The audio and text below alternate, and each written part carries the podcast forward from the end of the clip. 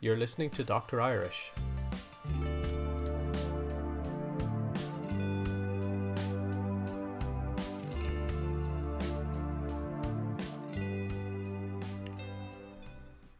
The next dissociative disorder I'm going to talk about is known as dissociative fugue. This is another type of amnesia, like dissociative amnesia, but this is caused by an extreme psychological trauma instead of a physical illness or another medical condition. It's a form of dissociative amnesia that's severe and it's considered very rare because of what, ha- what happens.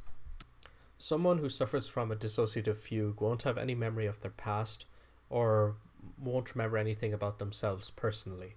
The type of memories that they lose are sometimes referred to as autobiographical memories. The condition is a means of escaping a situation or extreme stress that a person can't cope with at the time.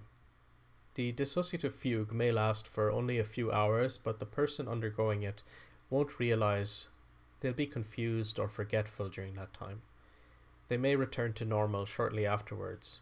In cases with such a short duration, this, the dissociative fugue may even go unnoticed by other people. However, in rare cases, it could last for weeks to even months or years. These dissociative disorders are really interesting and they make for great TV. I can definitely think of a few examples. Can you?